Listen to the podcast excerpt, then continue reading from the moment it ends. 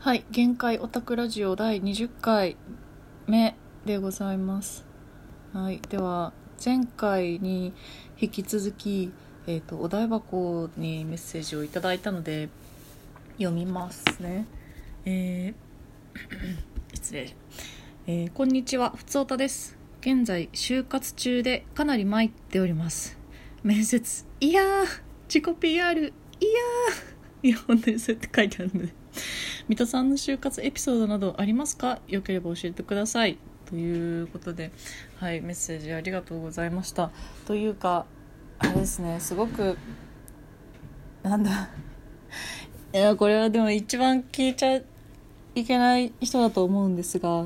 私あの就活を失敗しているので なんかねそういうあんまりアドバイス的なことはうまいこと言えるかわからんのですけどあのっていうかこれ送ってくれた人すごく心当たりがあって 聞いてくれてるだろうなって人で就活今してる人って一人しか思い浮かばないんだよなっていう。はい。いや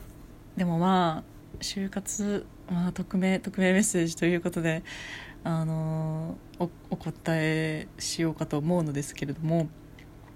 えっとねそう就活失敗してるんですよね私。というのもなんか先にこんなあなんか暗いことしか言えないかもしれないんですがあのー、なんというかあれなんですよね。もう恥を忍んで言いますけどあの就活鬱になった人なんですよ。私。であの母親がずっとまあ本当なんか変な話ばっかりになっちゃうんですけど今日はちょっとしょうがないかもしれない。えー、っとねあんまりオタクオタクラジオだけどオタクラジオっぽくないことを話してしまいますけども人生の話なんですけど あの母親がずっとうつの家庭で、まあ、母子家庭でで守って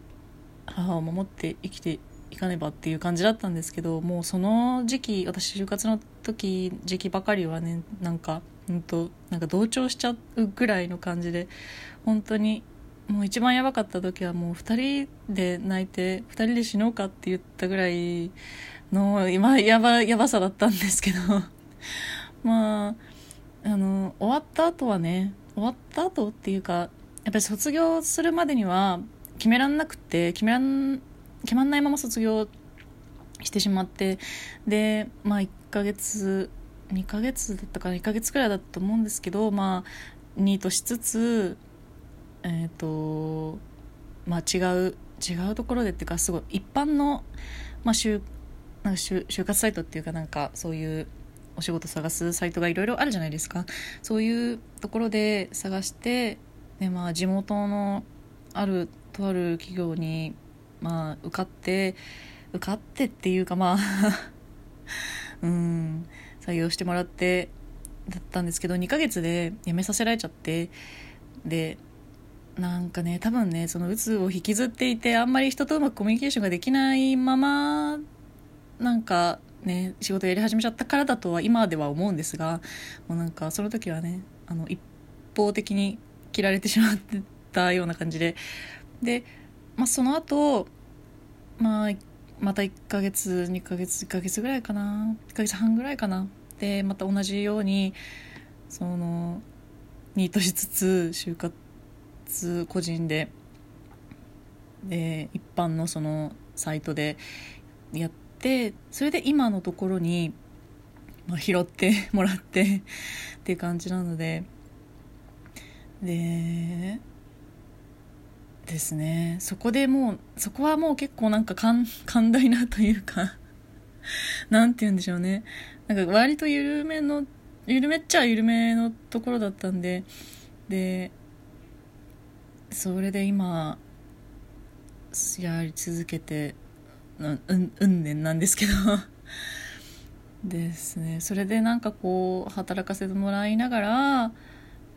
なんリリハビリじゃないですけどなんか普通の人間の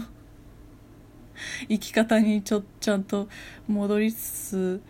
っていう感じだったのでね。そこそこは本当の本当なんか感謝しているんですけどそういうのそのことに関しては。はいっていう、まあ、自分はこういう感じなんですけどもあのねあのーこれ送ってくださった方就活中でかなり参っておりますっていうのは面接が苦手とか自己 PR が苦手っていうこともあるのかもわからないんですけどあのねあのやりたいことこれこれこういう業種がいいとかこういう仕事に就きたいっていうその目標とかそのゆ周り手に行っちゃえば夢があるんだったら絶対諦めない方がいいと思う。それは絶対あのそのなんか学生のうちに、まあ、学生なんでしょうね。多分就活中、うん、ってことだから学生のうちにそのなれなかったとしてもあの絶対に諦めないでほしい。それはなんか誰も邪魔をするものではないし 邪魔されたとしても絶対にそれは最後まで諦めないでほしいと思う。あの私のあの知り合いにもえーっとねまあ絵の関係の仕事なんですけどその人はえーっと一回あのその人も話してくれて一回私就活失敗して地元に戻ったんですよって今その関東に住んでる人なんですけど、まあ、その最初は地方最初っていうか、えー実家が地方にある人でで一回地元に帰ってたんですけどそこでまた再び就活諦めないでやってで関東圏のそのすごいいいところにね本当諦めなかったから就活就職できてで今はあの一人暮らしでお仕事をされてるんですけどっていう人もいるからでそのそのその人が言うにはその時はなんかまだそんなことやってるのとかなんか周りに本当に言われたんですって。で本当に よく聞くけど本当にそんなことあるんだなっていう感じだったんですけどその本当にな何？なんだろう。諦めないでっていうかやり続けていたら絶対にそのいきなりその望んでいるところには行けなくてもこうだんだんねステップアップしていけるからいつかは。と同じその業種のところに一回入り込んじゃいさえすればそのいなん行きたかったところにはいずれ行けるようになると思う。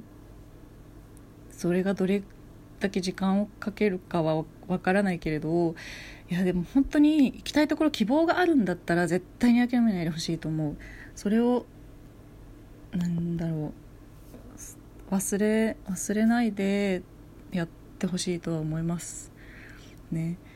で私私は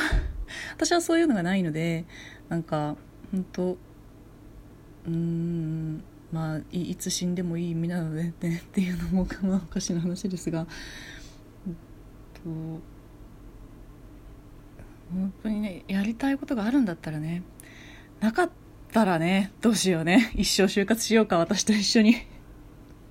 って感じですね。私もそろそろなんか転職しようかなって思ってます。今のところちょっと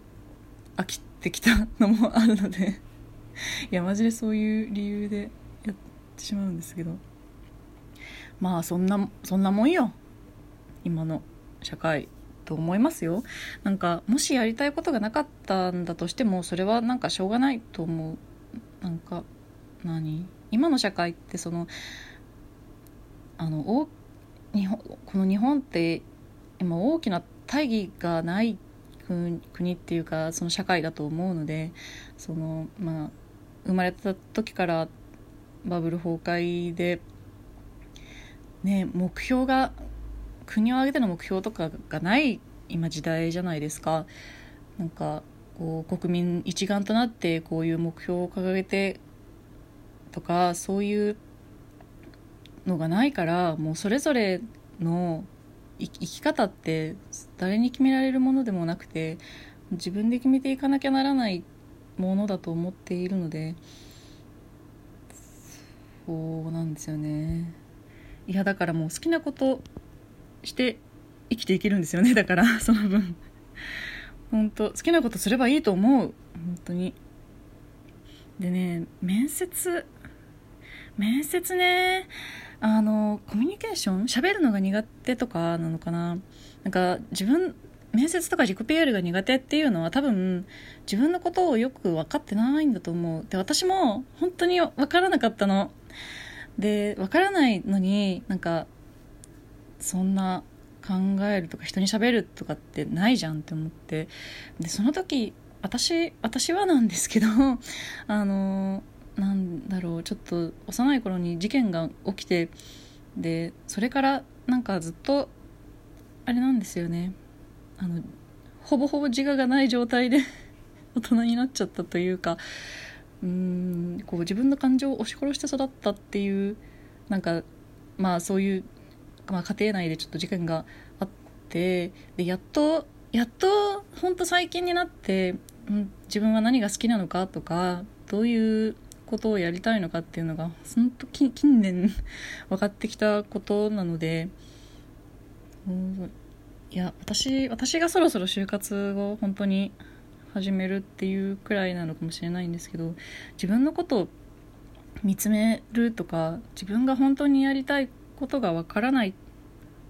とかっていうのはなんかありそうこの人。そういう時はねあのこもってるとあんまり良くないかな。あの人と喋る機会をたくさん設けるといいと思います。なんうんうまいこと言えないかもしれないけど本当になんかこの人喋りたいな。よかったら DM ください。なんか人生について語ろうや。はい。なんかうまいこと言えなかった。なんじゃこりゃ。はい。それではまた次回。